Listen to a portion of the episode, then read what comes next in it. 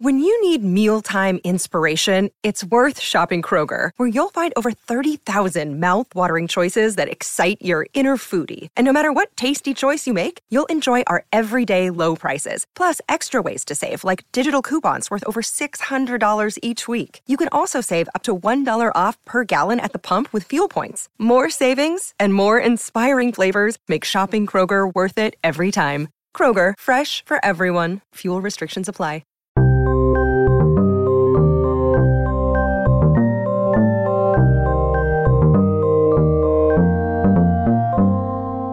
Some words have been robbed of all meaning. They've been used, abused, mangled, contorted, weaponized, and stripped of context. If we can't agree on what words mean, then we can't agree on much. This is Origin Story. In each episode, we take a key term from the political or cultural discourse and tell the story of where it came from, what happened to it, and what it means today. By exploring the history of the ideas, we'll try to get a clearer understanding of where we are now.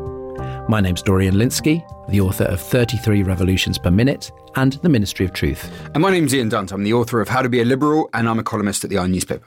So, Ian, this will probably be our least typical episode because even though the term origin story was actually popularized by comic books, we're not really trying to define the word superhero so much as unpack the political ideas and superhero stories, the meaning of them. What would you say we are looking to find out? I guess you, you have at the moment this massive cultural product which I mean, it's probably at the moment the most successful cultural product there is, arguably, and it's yeah. watched all over the world, different cultures, different classism. And there's an awful lot of chatter of, you know, they'll go up to Scorsese, do you like Marvel films? And he says no, and then everyone goes into, they have a big debate about, mm. do you like them? Which seems to me like about the least interesting possible debate you can have. And the other one is, what, if anything, do these things say? Like, you know, is it this quite fascistic, might is right, you know, right. solve everything with violence, you know, the strong man does it? Or actually, does it have this quite kind of left wing idea of social responsibility and diversity baked into it? So really that to me is what we're here to do. And I think that what you find when you look into the history of it is that what happened at the beginning is encoded in the cells of this thing and really becomes pivotal even now. The debates in late 1930s seem to me almost identical to the debates people having about Black Panther or Wonder Woman or the Avengers when they see the films coming out of the cinema. So, for instance, uh, take the film The Joker, uh, released sort of a couple of years ago, which was treated as this sort of quite right wing piece of propaganda, as if it was almost sort of like a note from an incel. In fact, as if it was supporting incels, really, or an expression of their creed.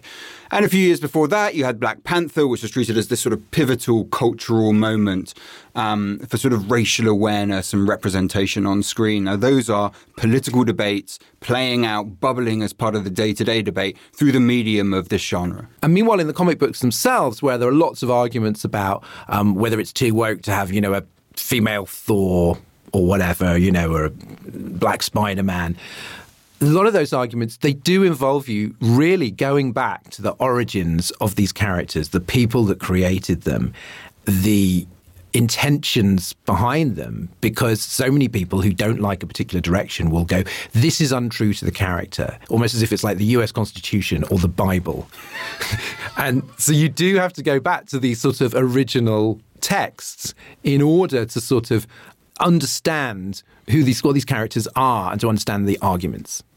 I mean, the reason I'm so fascinated by comic books as an art form is they're the only ones where you, you get these characters created in a particular place and time by particular people, and then they are handed over to generations of other writers and artists, and it goes on for mm. decades with no end point.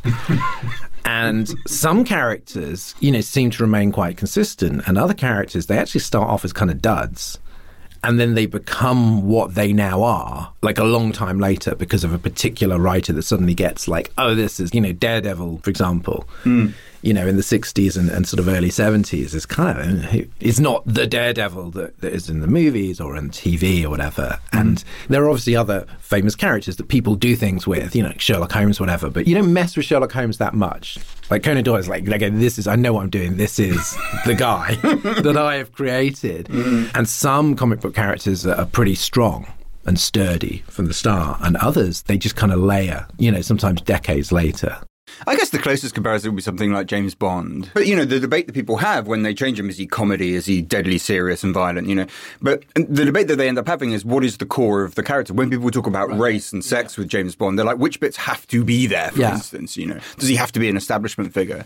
And I think you get it there, this kind of bubbling, vivacious, boisterous sense of creativity that comes from a character that is passed down generations. And you're just trying to assess, you know, what is there a core there? How much can they change? And how much do they need to change? And you know, we, of course, we are we are fans. We are. Broadly we should, we should admit that up front. We should also say that we're gonna. If you're not a fan, this should hopefully still be interesting. We are not going to yeah, nerd out particularly hard here. We're going to avoid any any of that. I mean, obviously, I'll be winking to Dorian and doing these kind of comic book gang signs. you will never be able to see that stuff. But really, this is sign. just the politics, like just the politics. And yeah, I'm just doing Ian, bats, you know, like spiders. Ian is dressed as Spider Man.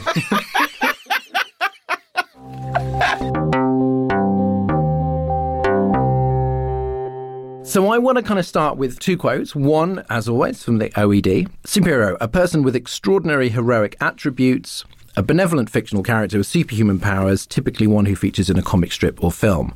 First citation is the Daily Mail from 1899. Huh.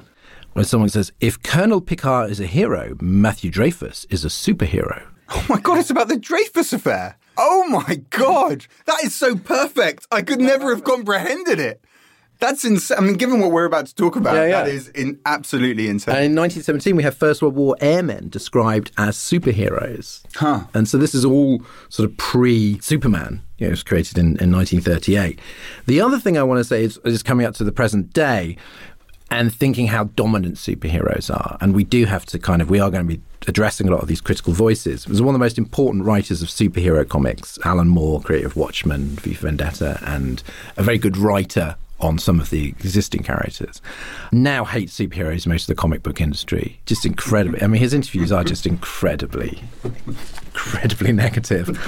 so he was in 2016 says, I think the impact of superheroes on popular culture is both tremendously embarrassing and not a little worrying. While these characters were originally perfectly suited to stimulating the imaginations of their 12 or 13 year old audience, today's franchised Ubermenschen, aimed at a supposedly adult audience, seem to be serving some kind of different function and fulfilling different needs. Primarily, mass market superhero movies seem to be abetting an audience who do not wish to relinquish their grip on A, their relatively reassuring childhoods, or B, the relatively reassuring 20th century. The continuing popularity of these movies to me suggests some kind of deliberate self imposed state of emotional arrest combined with a numbing condition of cultural stasis that can be witnessed in comics, movies, popular music, right across the cultural spectrum. I love Alan Moore, and he was a, a huge influence on me growing up. I have to tell you that that quote is almost identical to many of the quotes in the early 20th century attacking comics as a form of sort of juvenile delinquency that arrests the capacity for thought. Yeah. And it's quite extraordinary. And obviously, I think disappointing and short sighted to, to, to, see it coming from, from him. And of course, he has his reasons. Sure. we should mention here that right. he has a series of contractual complaints against DC yes. Comics and, and the use of his characters, primarily on the basis of what you were talking about earlier. If the character is passed on and someone else does something with yeah. it, and his complaint was, I don't really want you to do that. I feel like I have ownership over them. So, obviously, the superhero story as we know it, it seemed to start with Superman in 1938. But I just want to wind the clock back a little bit to the first time that I come across the superhero being treated seriously. In 1930, a writer named Philip Wylie publishes a science fiction novel called Gladiator about a professor who experiments on his son in the womb and raises a Superman called Hugo Danner who says, I can jump higher than a house, I can run faster than a train, I can pull up big trees and push them over. that's, that's quite on point. That is quite on point. Wylie was a rather kind of self admiring, misanthropic character. Very impressive in many ways, but he thinks that a Superman would be resented by the public. Hugo conceals his powers most of the time because whenever he uses them, basically people hate him. He is a giant compelled to stoop and pander to live at all among his feeble fellows.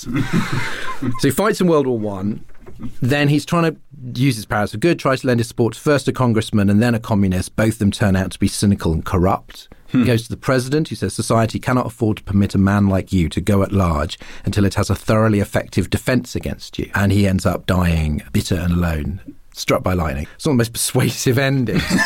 but struck by lightning always feels like you've given up. You really, yeah, yeah, yeah. You're just like, I don't know, and that, then it's the end. You're struck by lightning.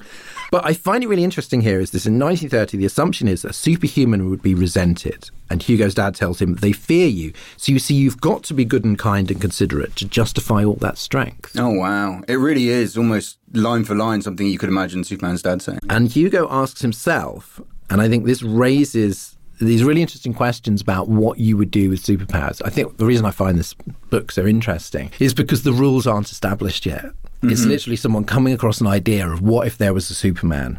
And he asked himself, What would you do if you were the strongest man in the world, the strongest thing in the world, mightier than the machine? And his answer is, I would scorn the universe and turn it to my own ends. I would be a criminal. I would rip open banks and gut them. I would kill and destroy.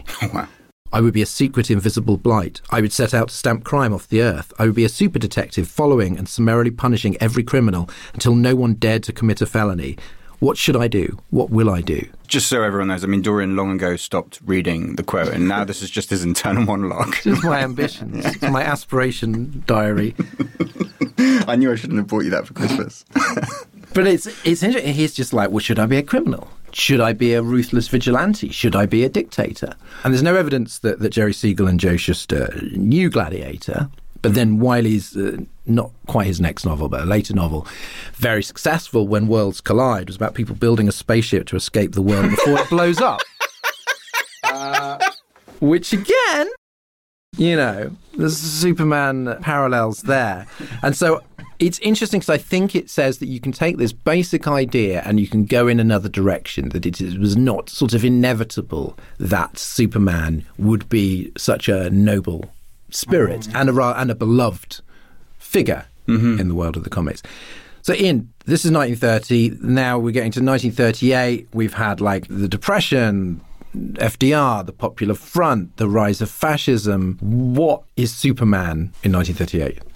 Well, he's created by Jerry Siegel and Joe Shuster, as you just spoke about there, these two Jewish nerds from Cleveland. Action Comics 1 comes out in June 1938. The background to this is comics as a medium, which is very, very young at this stage. You've got this doubling of the US population between 1870s and 1900, and that's primarily immigration. It's primarily happening in the cities, and you've got these newspaper magnates, among them sort of Joseph Pulitzer, who are just thinking, well, how do we get this market? You know, they're very concentrated, it's good for local papers. Um, and one of their solutions, because the English is often not very good good for the people arriving in the US is cartoons and developing into comics. Mm. And as soon as this medium comes in, it becomes a moral problem for sort of cultural authorities. One of the first strips you get, it's called Hogan's Alley, but everyone calls it Yellow Kid. And it's sort of a loving, familial thing of immigrant youth in this dilapidated city, sort of barefoot, violent, concerned with base pleasures, barely able to speak except in this kind of pidgin English. Whenever you see an authority figure, the police come in, they always get their comeuppance. So even the very earliest stories are told from an outsider point of view. And most importantly, they're told by outsiders themselves. And this, I think, is key to the whole comic story that it's essentially an outcast medium. It's developed as a medium for immigrants. It's primarily written and illustrated by immigrants, by outsiders, and it's written for other outsiders. So you get this quote, I mean, so this is Will Eisner, Jewish. I mean, probably I would say the person who could most lay claim to having defined the sort of form of comics really yeah. in that same period. He said there were Jews in this medium because it was a crap medium. And in that marketplace that still had racial overtones, it was an easy medium to get into. You hear the same thing from Joe Kubert, Polish son of a butcher, 1930s, pivotal figure in, in the history of comics illustration. He said, if you wanted to do comics, even if you didn't really have any talent at all, there was work for you. The doors were open to one and all. That was the thing. This was somewhere where ethnic minorities could work, where they could get jobs. And that's exactly who, who Siegel and, and Shuster were.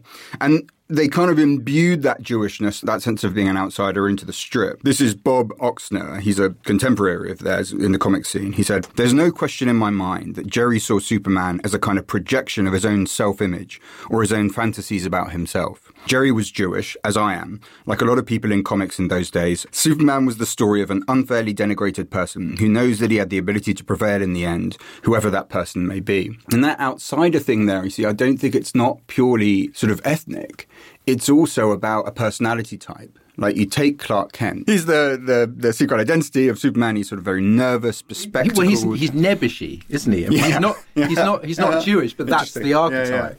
Yeah, yeah. yeah, that's exactly right. And that you would think is probably the true personality of the character, that Superman is almost the outfit he puts on. But certainly it seems to talk about, you know, why is it these nerds writing it this way, you know, nervous, uncertain of themselves. The other thing to say about this comic, and this is the bit that people really don't talk about at all and is extraordinary when you read them, is that it is basically socialist propaganda.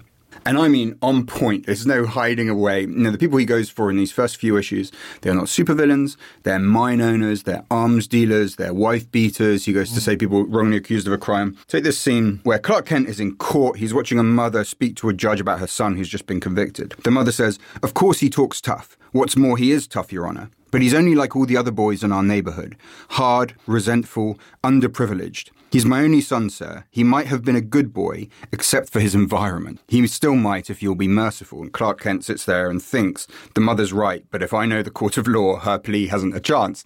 And then wow. goes off and, you know, takes him out of jail and, you know, sorts of life out, takes on the mobsters, all of this sort of stuff. It has this really trenchant left wing position, and this comic just explodes. I mean, very, very quickly, Action Comics and Superman, the spin off title, selling about 1 million copies. It's syndicated in newspapers. By the way, when I say 1 million copies, remember that at the time they estimated that kids would pass on their comics to about 6 to 10 other kids. Yeah. So you, you really are dealing with about 10 million, possibly. Well, also, like, I was really struck by how fast people were kind of responding to that. So these are the characters that were created in the immediate wake of Superman. Mm. 1939, Batman, Captain Marvel, Human Torch, Submariner. 1940, Captain America and Robin. 1941, Wonder Woman, Aquaman, Plastic Man, Green Arrow. Mm-hmm it's one of those things, almost like that happens in pop music sometimes, where a song comes out and then everybody else is just like, mm-hmm. "Oh, we got to sound like that." Like, the Beatles go psychedelic, it's like everyone's like, "Got to be psychedelic," you know. And a lot of these are characters that, particularly with DC, that you're still seeing in movies now and they're yeah. all basically like, "Damn, we need a Superman." I mean, all of these all of these characters are still around, I think, and, and they're all very successful characters. And this is called the Golden Age for a reason. I mean, there's an extraordinary spasm of creativity that wouldn't really be seen again in comics until the 1960s with Stan Lee and the kind of the Marvel heroes people know now from the films.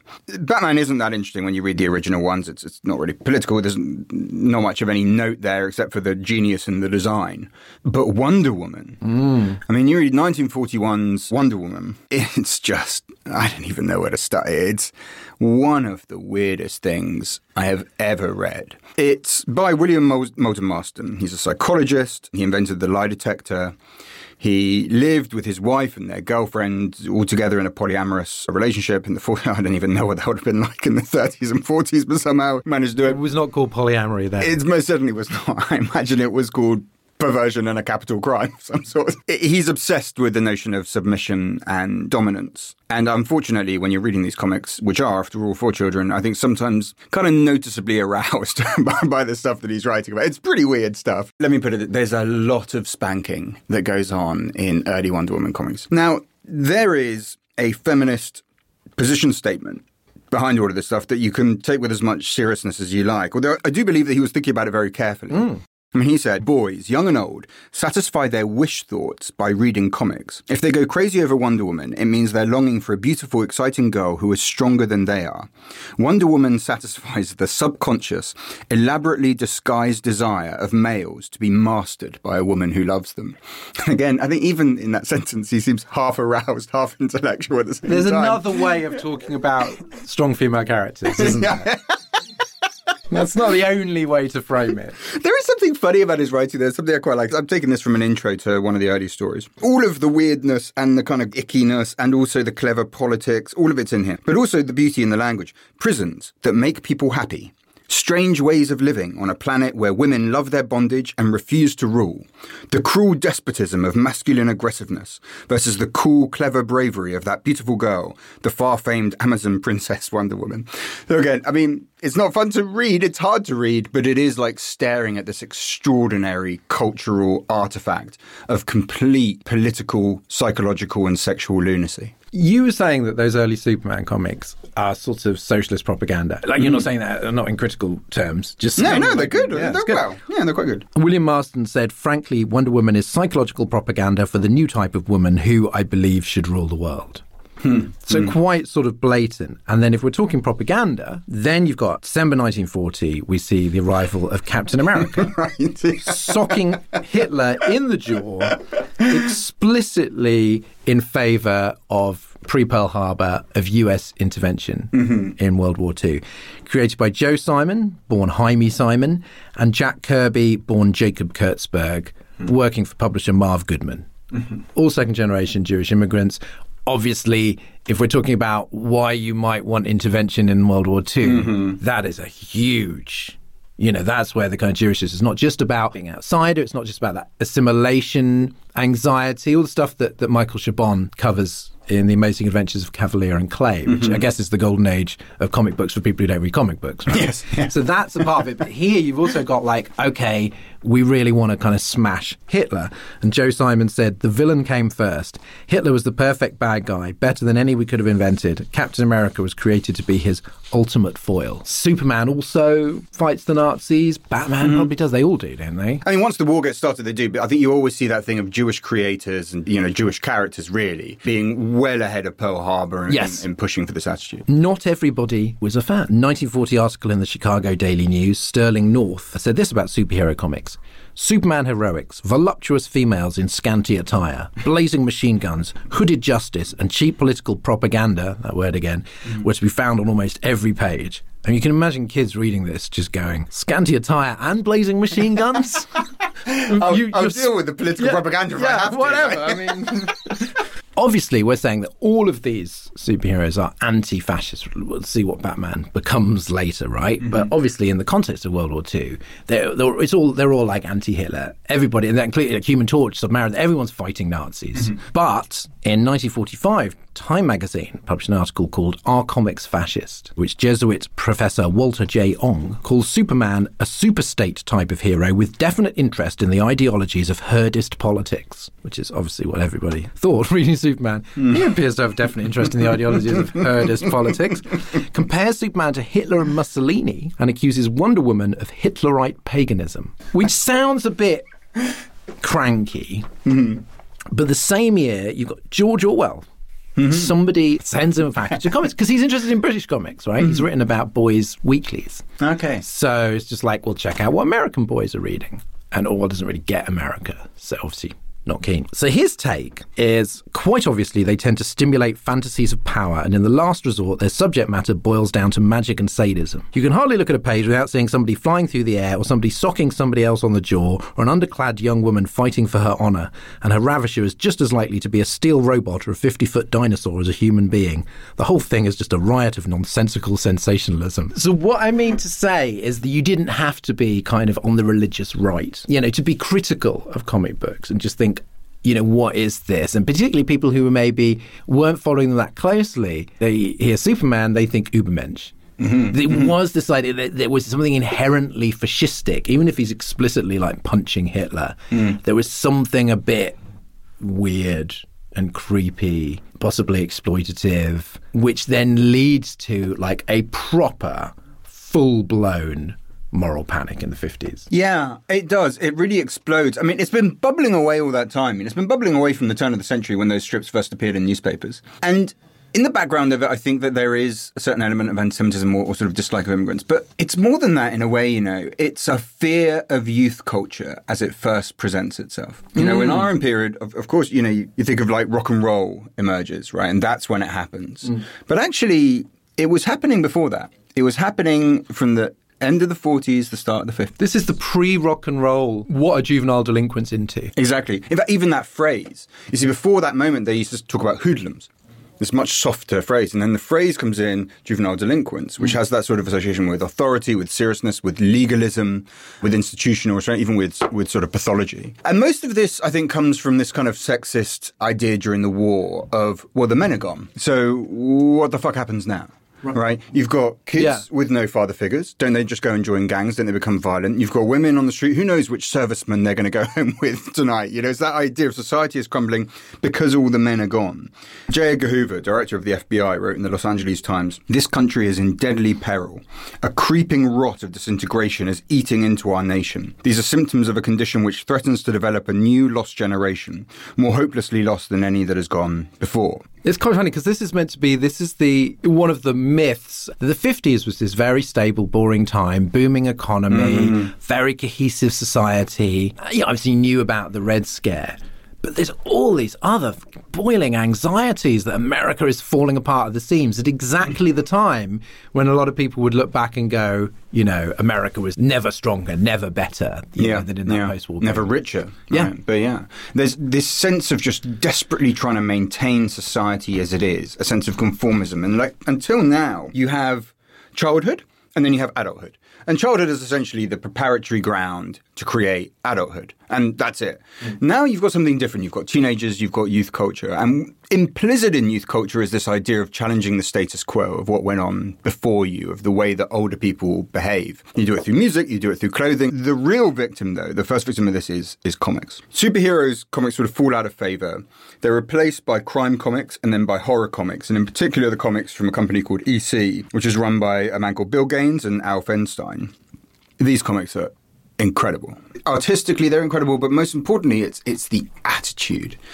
The attitude is always that in normal society, behind closed doors, people are basically monstrous. So you never see a happy marriage. You always see like the husband is like murdering the wife and sort of cementing her in the walls of the house, and, and the woman is always sort of trying to torture cats. It's this. It, it's basically years before David Lynch sort of did anything in, in Blue Velvet of that idea of behind the white picket fence, there's depravity and terror.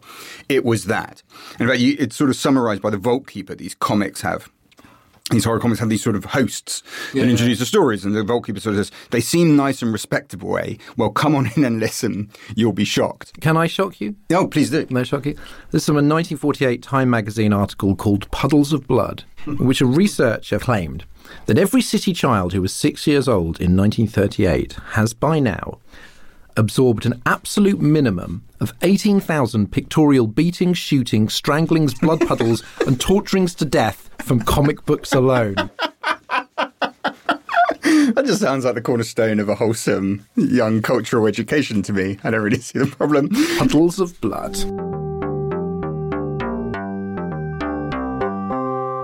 Guys, the point of Origin Story is to provide independent minded and really rigorously researched information about the world around you that isn't susceptible to the kind of knee jerk cynicism that you may or may not see on social media sites that you're staring at during your working day.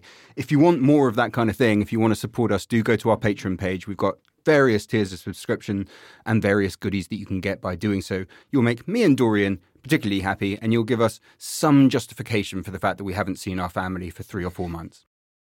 And hopefully there will be a, a, bit of a community vibe, a sort of club vibe. We're sharing ideas, you're feeding back to us, uh, suggesting topics that we might discuss in future, recommending reading materials, documentaries, podcasts, so on about stuff we've already discussed, and make it a bit of a two way street. We'd enjoy that. Just search Patreon Origin Story Podcast to find out more. Always in these comics, the characters that you're sympathetic towards are the outcasts. And the people who appear normal, the nuclear family, the, the church, the police, these are the real enemy. These are the real dangers. So there follows a, a series of city bans all over the US of book burnings, editorials against it. All these comics are wrapped up together. So crime, horror, but it all applies to superheroes. And the guy that emerges to channel this is called Dr. Fredric Wertham. He's a psychiatrist and he publishes a book in 1954 called The Seduction of the Innocent. And his key effort really is to link these comics with the fear around juvenile delinquency. The book is extremely poor. I mean, there's no scientific investigation, there's no formal measures to test anything, there's no control groups. The book doesn't even have endnotes, there's no corroborative support for his conclusions. And sort of most professionals at the time dismiss him. But that's not what the press does. I mean, the New York Times in its book review says Dr. Wertham has read these ugly pamphlets with the eye of a psychiatrist. It has made him an angry man who has good reasons for his anger. The New Yorker called it a formidable indictment. The evidence the doctor has wow. assembled is overpowering. Now, he spreads it really from crime to horror, but I mean, he focuses on Batman as this kind of homosexual propaganda. As he put it, it says a subtle atmosphere of homoeroticism pervades the adventures of the mature Batman and his young friend Robin. Really, his proper fear of this stuff, though, is not the particulars. He's wrong about everything But he's kind of right about the heart of, of what the medium is like. He says the contempt for law and police and the brutality of punishment in comics books is subconsciously translated by children into conflict with authority, and they develop a special indifference to it. It's again that sense that it comes from the outsider, that it's about the outsider. There is a committee on juvenile delinquency run by Senator Robert Hendrickson, 1953, and that's a complete disaster really for comics. Gaines from EC Publishing very quickly afterwards you get the Comics Code Authority created. That's in 1954 I mean this is self-regulation by the comics industry. It is the most I've never seen an example of stricter regulation of creative product in my life. I mean, it says in the code policemen, judges, government officials, and respected institutions shall never be presented, never be presented in a way as to create disrespect for established authority. Respect for parents, the moral code, and for honourable behaviour will be fostered. The treatment of love romance stories shall emphasise the value of the home and the sanctity of marriage. And this kills essentially the comics industry. Hundreds and hundreds and hundreds of people thrown out of work, never find it again in the industry. Mm. Sales fall through the floor. EC eventually folds after it's told by the regulator that it needs to change a black character to make him white in a science fiction story, and they refuse to do it. And eventually, the company folds.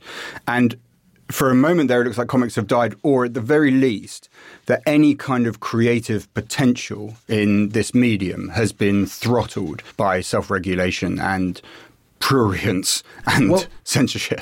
I, I kind of want I want to I want to disagree a little bit there mm. because what happens is, of course, that the ones that are surviving have to adapt. So the golden age is basically over. The silver age begins in 1956, and because stuff like Superman is still going, this is when stuff gets freaky. And it's like Superman needs a super dog. Mm-hmm and Superman needs a, like a city in a bottle, and like a lot of this Flash is introduced, and all this kind of weirdness, this spacey weirdness, because like they can't do gritty crime, they can't do puddles of blood, so it's still an interesting period for comic books, even though, like I said, a lot of people never work again. You know what's going on in DC is it's actually kind of like this weirdness, which I suppose shows that when you limit creativity so draconianly in certain areas, it springs up in some kind of like mad fucking fever dream way. I agree. I agree with that entirely. I think it takes years, but eventually they find that place, and it's through sort of subliminal messaging of yeah. the outsiderism, and it becomes easier as you get towards the '60s, and it kind of hooks up around the back with hippies and with drug culture and with psychedelia towards everything. But it does take years, and in those years, many people's sort of careers were destroyed, and the creative outlets for the industry narrowed very substantially. Interesting. David Hajdu, in his book *The Ten Cent Plague*, about this whole moral panic. Um, ends with a quote from Stan Lee with this implicit criticism. Stan says, I knew how to keep it simple. We wanted to give kids a good time and give them something positive to enjoy. We didn't want to change the world, which I think sort of sets up, you know, the Marvel era. It's very harsh. I mean, that book is wonderful. I truly yeah. love that book, but it, that's a very harsh assessment, and I don't think a very accurate one of what goes on at Marvel. No, but I think it, it's definitely part of, of Stan Lee's approach. Hmm he had very, very commercially minded. Well, considering his career was almost over at that point. So he invents Fantastic Four with Jack Kirby. Stan Lee, Stanley Lieber, also Jewish, though not a practicing Jew, rarely talked about. But again, assimilation anxiety, interest in double identities, empathy for outsiders, that sort of that's sort of baked in. And again, you can say Peter Parker mm-hmm. is a nebbishy archetype, even yeah. though as a character he's, he's sort of you know Gentile. And there are no explicitly Jewish superheroes until Kitty Pryde from the X Men in 1979. Oh wow! Like that is the first time, huh. which is crazy. Mm. Given how important, given that half of them have been Jewish, those creators, yeah. Most of the characters that Lee creates with Kirby and Steve Ditko are, are sort of children of the bomb. It's not it's not a message. It's not like a nuclear war. You know, nuclear weapons are bad but it's the context. A Spider-Man, Hulk, Fantastic Four are all transformed by radiation. Iron Man and Doctor Strange are these arrogant geniuses who aren't as clever as they thought they were. And they're all anxious about how to use their power. Stanley seems to have got the famous line in Spider Man with great power, there must also come great responsibility from either Churchill or FDR. Oh, really? Possibly, possibly Voltaire. They did variations of it. More likely, given that era, Churchill or FDR. But he's not like pushing a critique of the American empire again. Like, obviously, if you take the sort of death of the author idea, you know, of course you can read into this stuff whatever you want. But I think the, the important thing to sort of remember about Stan Lee is he's basically the centrist liberal mm-hmm. who believes in generally groovy things, but thinks like Berry Gordy at Motown, you know, politics is, is bad for business. So, so there's political potential, but he's not that interested in it. He's not into kind of social realism. So think here, the first black Marvel hero, 1966, is Black Panther. Mm-hmm. And what is he? He's an African king. like, he's not somebody he's not somebody from America. It's nothing to do with the Black Panther Party, which is one of those weird coincidences mm. where they basically emerged at the same time. Although, I mean, until then, every depiction, you know, because you have a whole genre of jungle sort of adventure, and it's sure. always, you know, those countries are just very primitive, very backwards. And, you know, when you see Wakanda, where Black Panther yeah, is, yeah. it's highly technologically advanced, he's super competent. I don't think it's racist, but it's almost sort of, it removes it from the politics say of civil rights. Right. It yeah, yeah. created yeah. this distance. The X Men. He said that he only made the mutants because he'd run out of ideas of ways to, to have radiation induced powers. Right. So he's just like. And then when he does come across politics, it's in this very awkward way. So there's a issue of the Amazing Spider-Man from 1966 where Peter Parker, another student protest. What are they after this time? Oh God.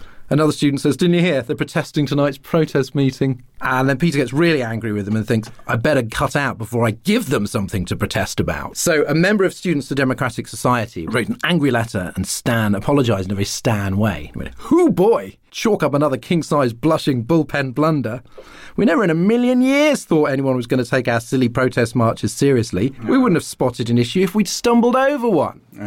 Which is incredibly disingenuous. Incredibly disingenuous. so basically, you have to wait till this went this went sort of viral when Stan Lee died. This 1968 Stan soapbox column, mm-hmm. where he finally sort of gets out there and says something. says, "Let's lay it right on the line: bigotry and racism among the deadliest social ills plaguing the world today. But unlike a team of costumed supervillains, they can't be halted with a punch in the snoot or a zap from a ray gun. The only way to destroy them is to expose them." to reveal them for the insidious evils they really are. And that leads to the first African American superhero, Falcon, who's from Harlem, and another Spider Man issue about protest on campus, in which an angry protester tells Spider Man, Listen, Whitey. So he's, he's moving there. It's got to the point where the market is going that way.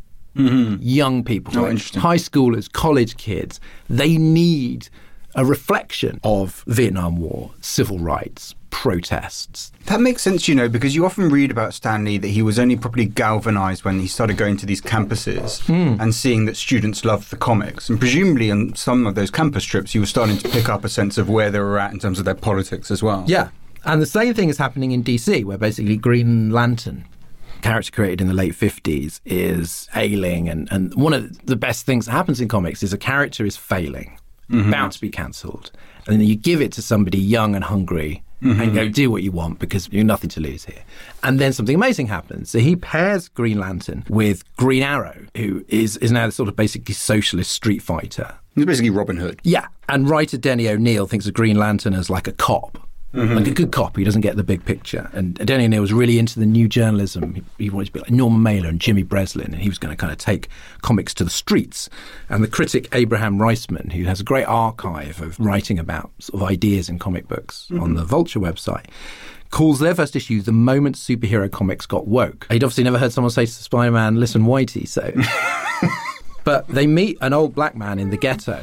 And mm-hmm. shockingly, like this is drawn by Neal Adams, and this was the first time that black people were actually drawn like black people, mm-hmm. and just like white people coloured differently. Mm-hmm. Pretty fucking alarming that it takes to 1970. And he says to Green Lantern, I've been reading about you, how you worked for the blue skins, and how on a planet someplace you helped out the orange skins, and you've done considerable for the purple skins. Only there's skins you never bothered with, the black skins. I want to know how come. Answer me that, Mr. Green Lantern. And Green Lantern, who was representing America, I suppose, or liberal America, maybe. Mm. He just looks very sort of shamefaced. I think there's a, there's about three panels in what you just described. Yeah. As far as I remember, the pretty much the first ever piece of political content I ever saw. I was about sort of six or seven right. when I came across those. It was sort of reprinted in a in, in a Batman comic I was reading as a kid, and I remember it blowing my mind. Like I have every inch of that drawing is seared into my mind. And I came across this quote not long ago by Denny O'Neil, the writer, who said, My first glimmering of social consciousness was hearing, as maybe a six or seven year old, Superman on the radio telling me that the difference in skin color was only because of a chemical called melanin, and people were all the same. Huh.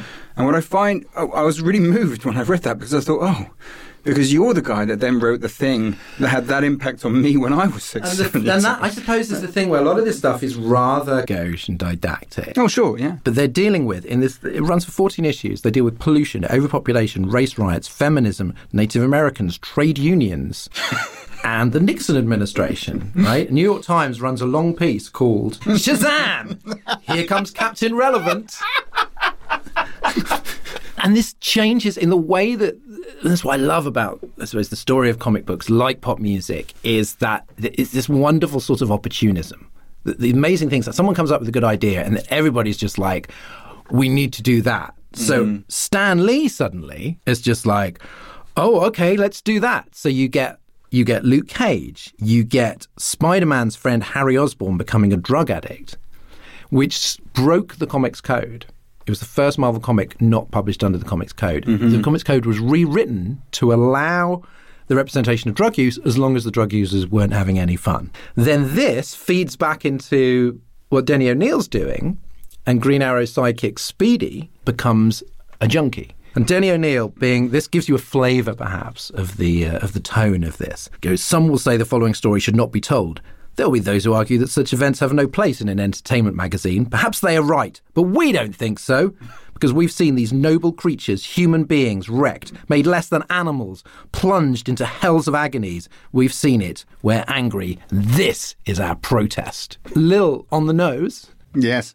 but actually gets a congratulatory letter from the mayor of New York, John mm-hmm. Lindsay, for alerting people to the perils of drug use.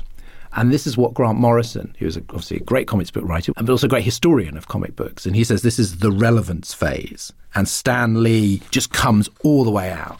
It just goes, the radicals claim we're too archaic, the conservatives claim we're too liberal, the doves call us hawks, and the hard hats call us peaceniks. No matter what we write or draw, half of you disagree, and just between us, that's the way it ought to be. We're just trying to make some sense out of the nutty news items that assail our senses every minute. Yeah, but I mean, even he's still just so evasive Oh, so- and no, he's like centrist to his core. but suddenly he's just like, yeah, the socialist view. So, so, and I think what you've got there is the market demands it, right? Mm. Then you've got these writers that are younger and they're shaped by the '60s. And Lee and Kirby were shaped by like the Depression and the war. And now you've got mm-hmm. people who really grew up in the 60s. A lot of them are living in New York at the time, and New York is like pretty hairy. Mm-hmm. And so they do want to kind of get the world outside their window into the comics. So there's a kind of relevance. It's not necessarily left wing, but it's just like, okay, it's a little less the adventures of Krypto the Super Dog mm. and a little more like, oh no, my psychic is a junkie. There's some good stuff here, right? There's some good stuff in this in this relevance phase. There's some great comics. I mean, I, you know, the, it's it's a sense of growing pangs, right? And I mean, you can look at it, and it is didactic. It is, and and it's unfair as well because, by the way, the Green Lantern, Green Arrow thing, it's like no one's under any illusions as to which side Denny O'Neil is on. Oh, yeah. You know, I mean, Green Lantern's just always wrong. There is Yeah. no even handedness about it at all. Essentially, that feels to me like the first time since the code that things are becoming more. That there's an attempt to grapple with reality rather than you know searching for this creative outlet to, to sort of escape from the code. Yes, it does. yes. like it's the beginning of, of it refinding its sort of creative footing. And you've got Captain America. You get Steve Rogers resigning in disgust over a kind of Nixon-like villain. Steve Englehart said it was taking place during the Vietnam War, and here was this guy wearing a flag on his chest, and everybody was embarrassed. Uh-huh. You know, so Captain America becoming disgusted by America is like a major thing. Wonder Woman becomes very women's lib in a kind of 70s way. And perhaps the nadir of good intentions. Are you aware of this story? You must be aware of this story. The 1970s story, I Am Curious Black Oh fuck me! in which Yeah. Lois Lane gets Superman to darken her skin for a day so she can discover what it is like to be black. To me, that really sums up like we are trying to do the right thing here. and okay, sure, perhaps it's not perfect. And I suppose that I I've always got a soft spot for like incredibly misjudged good intentions. Mm-hmm, this is not mm-hmm. one of the best stories, but almost like once the phase passes, it leaves this trace element of the real world in everything. So Chris Claremont takes over the X Men, also Jewish, and he turns them into this, this metaphor for diversity, for bigotry. He makes the X Men diverse. Mm-hmm. He kind of really leans into this sort of stuff, and and and he said this this stemmed from working on a kibbutz in Israel in 1970. Huh. Talking to Holocaust survivors, seeing sort of, you know, planes fly over. So it brought home international conflicts on a very personal and immediate level. It wasn't reading it in a book and saying, ooh, that's terrible. It was like, this is what it is. It's in our face. I came to a point where I was wondering, is this something I can take the lessons of and try and use them back home to make things better? Is he the one then that, I mean, obviously anyone that's seen the film will know sort of Magneto, you know, comes from the Holocaust. And does that come from him or was that already there in the. So he then later introduces Magneto as someone who lost family in the Holocaust, does not say he was Jewish, left it open that he might be Roma. But he's the one that's really kind of, and this fascinated me as well, that really leans into the idea of like Magneto as kind of what happens when you react to persecution in a very kind of negative, aggressive way. And it's often seen as Magneto as Malcolm X, Professor X was sure. Martin Luther King. And he said, as a white writer, that he felt that would be presumptuous. And he says he was actually basing it on Israeli Prime Minister Menachem Begin. Oh my God! what the hell? He me he could start out as a terrorist in 1947 and win the Nobel Peace Prize 30 years later. Huh. And that was the kind of thing that he was interested in. And even his love of strong female characters, he said, was based on seeing female members of the IDF. But he is somebody that introduces more female characters in a short space of time than almost anyone else at a time when most female characters are just like She Hulk. Spider Woman, you know, and he's like going, "What if there was a female character in her own right, and mm. not just the IP protecting lady version of a male one?" And so much of it's flawed, and that's kind of what I love the master of kung fu, there's this amazing exchange between Doug mm-hmm. the writer, mm-hmm. and a fan, an Asian American fan. He's writing in and complaining about the shade of yellow they use for the Asian characters, or why they're using Fu Manchu, or why they're using this stereotype. And what Doug Moench does is not go, shut up, stop being so woke. He's like, yeah, good point. We'll change the shade. Huh. I'll think about how I write this character. Like there is a sense of sort of respectful learning and exchange, which feels quite modern. Even at its most sort of cloying and infuriating, I agree that intention mattered and that it still was quite important. In the 1990s, there was this sort of comic company, uh, sort of imprint called Milestone, which is done exclusively by ethnic minority writers about ethnic minority superheroes. And one of them, this character, there's a sort of a guy that represents Luke Cage, and, you know, who would speak in those sort of 70s Marvel comics in exclusively sort of black exploitation Oh yes, yes, right. Sweet Christmas. Right, exactly that, exactly that kind of thing. So they had this character called Buck Wild, who is basically a Luke Cage sort of parody. He dies, and, and the character says, "Years before I arrived, Buck Wild was already there fighting the good fight. Although we may, from our current perspective, find him crude and ill-informed, we cannot deny his importance. Intention counts as much as actions, and Buck was nothing if not well-intentioned. While we winced on occasion at his embarrassing speech and demeaning behavior. More often, we cheered him on, because whatever else, he was always a hero, a hero for those of us who had no heroes.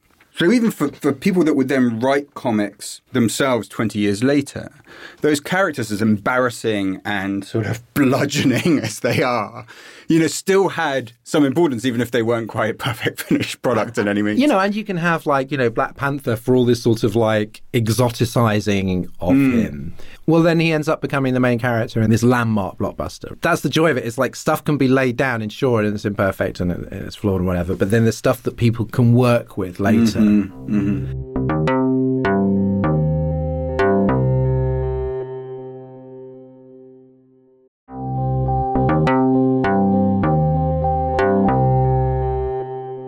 After the relevance phase, the next massive twist is like this sort of post punk British invasion. What do they make of superheroes? What does this generation of creators do with them? It's all reliant on a comic, a British comic called 2000 AD which came out in the late 70s, really as try to try to just make some money off Star Wars. But it was taken over by people like Pat Mills, John Wagner, Carlos Ezquerra, who were really quite punk and really disliked authority. And 2000 AD as a British comic was a much more aggressively rebellious, outsiderish comic than really anything out in the States. The classic example is Judge Dredd, who is sort of simultaneously a villain, a sort of fascistic villain and a hero. And the writers from that magazine in what's called the British Invasion in the 19 1980s just sort of take over in the States. The first is Alan Moore, who you mentioned earlier, who just essentially what this period is is deconstruction.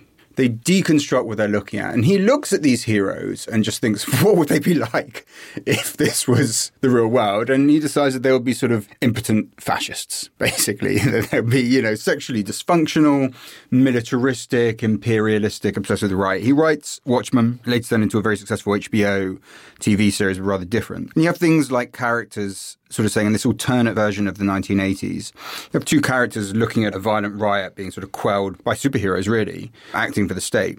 And one of them says, What happened to the American dream? And the other one says, It came true and you're looking at it. And another point, you have a character who's looking at Dr. Manhattan, who's the sort of nuclear superhero who won Vietnam for the US in this alternate history. And he says to him, You know, if we'd lost here in Vietnam, I think it might have driven us crazy as a country. Uh, you, know, you have this very like sort of British cynical view of superheroes. Alan Moore, you know, coming from a very left wing perspective. And I think what, what's then quite interesting is that you then get a response from the right in the form of Frank Miller. Because this is happening at the same time, right? The Watchmen and Dark Knight Returns both come out in 1986. So they've been working independently of each other. Mm-hmm. So it's sort of like not a response, but a kind of weird parallel or mirror image mm-hmm. where Frank Miller believes in superheroes. And he certainly believes in vigilante justice. And in this one, you know, Batman has been kind of neutered by these bleeding heart liberals. And it's all gone to pot, and they think they can,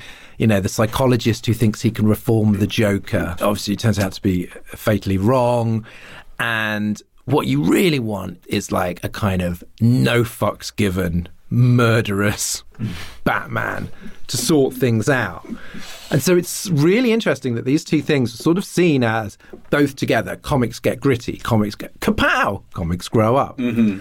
But one of them is almost like Alan Moore was trying to make the last word on superheroes because they're very much golden age characters, aren't they? That he's sort of parodying there. Yeah, they're the former Charlton Comics Company characters that have been bought by DC and yeah. sort of mangled them up a bit and set them loose. So he's sort of like, well, this is what superheroes would be like in real life, and what a mess that would be. And Frank Miller, who actually a very intelligent, fairly sophisticated writer, some great work and mm-hmm. places like Daredevil, and Dark Knight Returns is very clever but it is ultimately endorsing the violent side of superheroes. You've got somebody who basically hates superheroes, and and uh, he does that in Marvel Man as well, Alan Moore, doesn't he? He's basically trying to take them down. But that's not the message that people get. It's extraordinary because it's this left and right vision, like you're saying. I mean, it's one of them is saying that it's wrong, and the other saying that it's right. Yeah. But actually, they both agree, which is essentially with the position that you were expressing, you know, as it was expressed yeah, years ago, of the Ubermensch, you know, of this idea that it's essentially a fascistic sort of genre. This seismic kind of moment in the history of superhero comics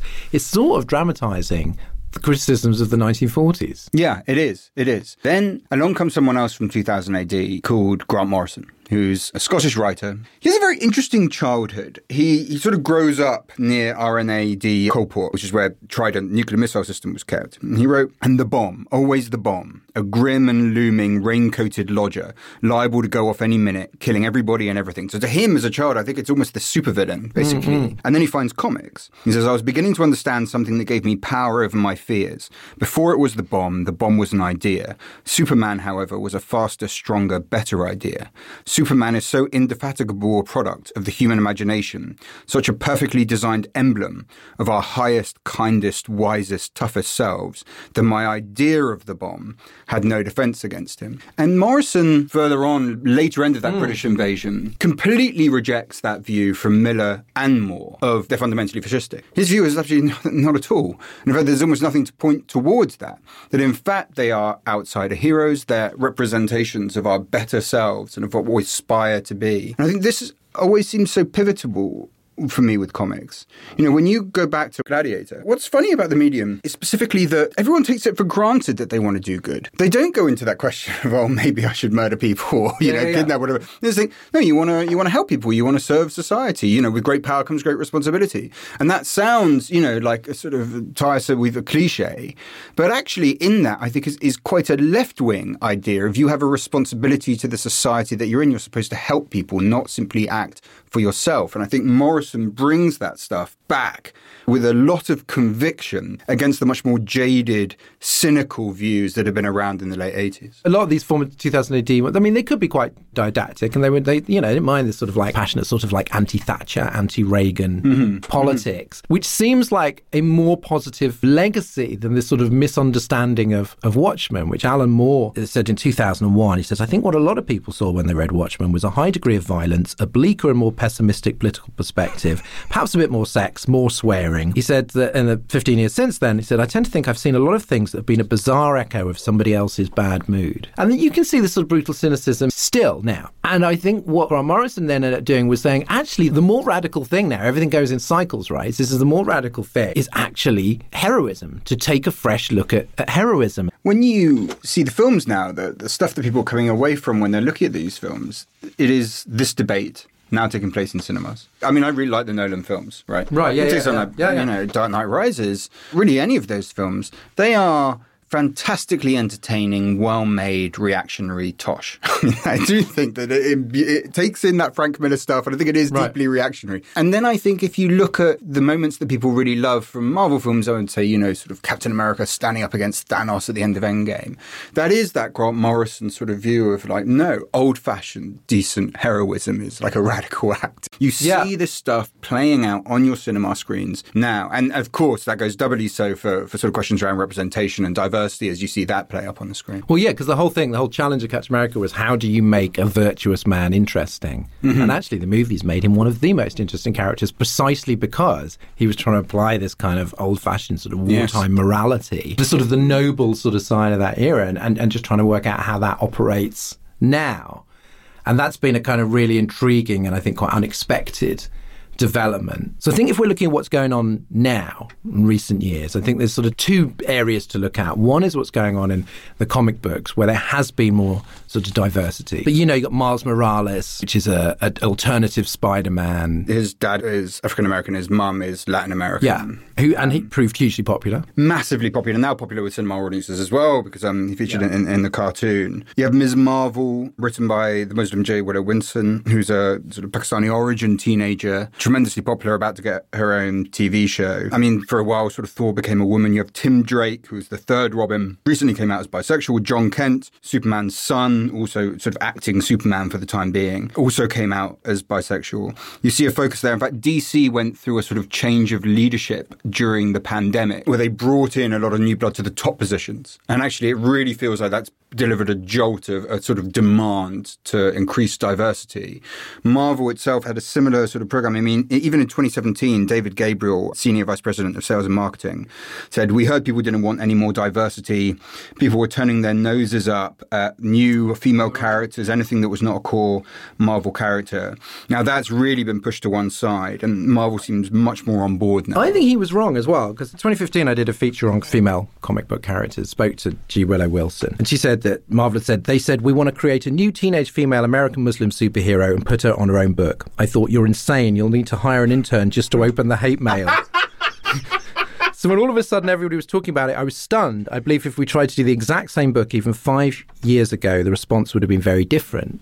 Mm. And I actually think that guy Marvel w- w- right. was out of step because actually you do see the sort of diversity. And I think the really important point to make is that it is in the spirit of these comics going back a long way. Like the X Men in the 70s was a real attempt to be diverse. I mean, back then, diversity meant one of them's Canadian. Mm-hmm. you know, it's crazy. One of them, yeah, one of them's German.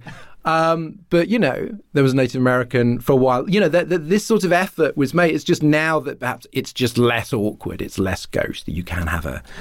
See, I think the more characters back, like that. It, it goes back even not even further than that, right? You know, when you look at Jerry Siegel and Joe Shuster mm. coming up with Superman and what they were trying to express there. When you look at Grant Morrison carrying away from a nuclear bomb and, and finding it in Superman that representation, when you look at Peter Parker as the nerd, you know, bullied but has this inner power. Then you take Black Panther in the cinemas. You take Ms. Marvel as, as a comic book of like the sort of awkward, nerdy Muslim teen, you know, in a country that uh, still has huge amounts of Islamophobia. You see the same process which is this extraordinary capacity for this kind of representation of the outsider to give people an inner determination. It's one of the things that Marston was hoping for, funnily enough, with Wonder Woman, of little girls by looking at this will feel stronger, will believe they can. And I think that runs as a thread throughout the history. And soon, really not very far away from now, that Ms. Marvel TV program will come out and she'll be in those films. And I think the reaction to her will be the same as the reaction was to Black Panther. And it will give people a tremendous sense of identification and of potential in a way that this genre, I think more than any other, has the capacity to do. And it's logical as well, because in 1961, 62, you create Spider Man, and you want this kind of like outsider, this awkward, despised outsider at his high school. Fine to have him as a white guy. Now you just think, okay, if you want that sense of outsider, you're not going to choose a white guy. That like mm. it, it makes sense. This sort of cheerful diversity, and I think this is where Kevin Feige, who is the oversees the Marvel Cinematic Universe, he does have something of Stan Lee, the the sort of canny liberal centrist. I see. Uh, that's like, a really good point. You know, he, he yeah. never comes across like he's going. You know, even when he was talking about Black Panther or whatever, he never comes across like, yeah, this is what you need because this is what America looks like now. Mm. He was always in this kind of friendly, like, hey, why not? Yeah, kind of way, and, it, and following the market, following I mean, the market. You, take again, that which is true. Is what they are doing with the women in Endgame, where suddenly it's like, oh, all the women stand united. You think, like, let's not pretend that you've been ahead of this curve. This is, no, it's not feminist. It's not, you know, the whole nonsense that it's sort of the, the, these things are sort of woke. One, they're part of the DNA. Two, it's what audiences want, apart from a few cranks, and that I suppose is what interests me. That we are still talking about ways to use power. What is your responsibility to others? How might society react? You know, and you're seeing what happens when there's much more sort of thought now. I don't think a lot of these ideas are political, clearly. They're not. I mean, do you think that even by thinking about what it would mean to have superpowers, even by thinking about how a world would react to people with superpowers, you're, you're getting into sort of politics, not necessarily left right, but you're getting into ideas, aren't you? Because what's politics about? It's about power and how you use it. Yeah, I just, you know what? I've always found those ideas to be the least interesting because you just think, well, it's just a bunch of nonsense, isn't it? I mean, if we try, the more realistic you try to make it, like the more preposterous the whole thing becomes. What what always sticks with me, and the reason I think we see this this through line is originates with the idea of comics as a trash medium, as something that was sold next to candy in the 1930s and was presumed to have about as much sort of educational or intellectual or creative value. Yeah. And that opening the doors to outsiders, not just in terms of ethnicity, but also in terms of the personality type that was there to work in it, that it opened the door to trying out various things in a way that meant that, for instance, on certain sort of postmodernist traits that were there in the 50s in comics way before they were being sort of tried elsewhere, and in pushing forward youth culture as something against conformist society, it was all present bef- about 20 years before people recognized it outside of comics. That that sort of vivacious, boisterous sense yep. of outsiderism comes from the product and is now being transmitted across the world in these sort of huge corporate products that, despite their corporate nature, still carry within them in the DNA that messaging. And that I think is a fundamentally very, very healthy, very, very exciting, and quite an affirming message to be putting out to audiences. And that idea of trying things out, that I think is why it is this unique medium. In terms of storytelling, it's comparable to pop music, I think, in the fact that you, you can really take a punt, try things out, and it yes. might go terribly wrong, yes. but never mind. And what was great about comics is that they were cheap. I mean, not always great for the creators who were often exploited. But they were like cheap and fast. And some of the things that we are now seeing in billion dollar movies were created by these brilliant oddballs because the editors were just, you know, because the, the boss of the company was just like, well, we don't know what to do with this character.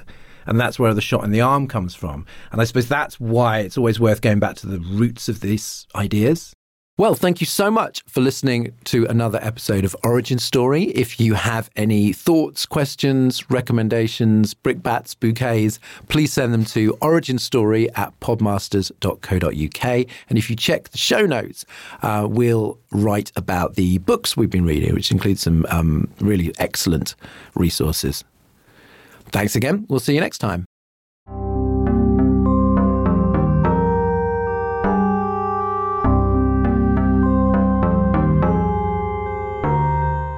Origin Story was written and presented by Dorian Lynskey and Ian Dunt, with music and audio production by me, Jade Bailey. The group editor was Andrew Harrison, and Origin Story is a Podmasters production.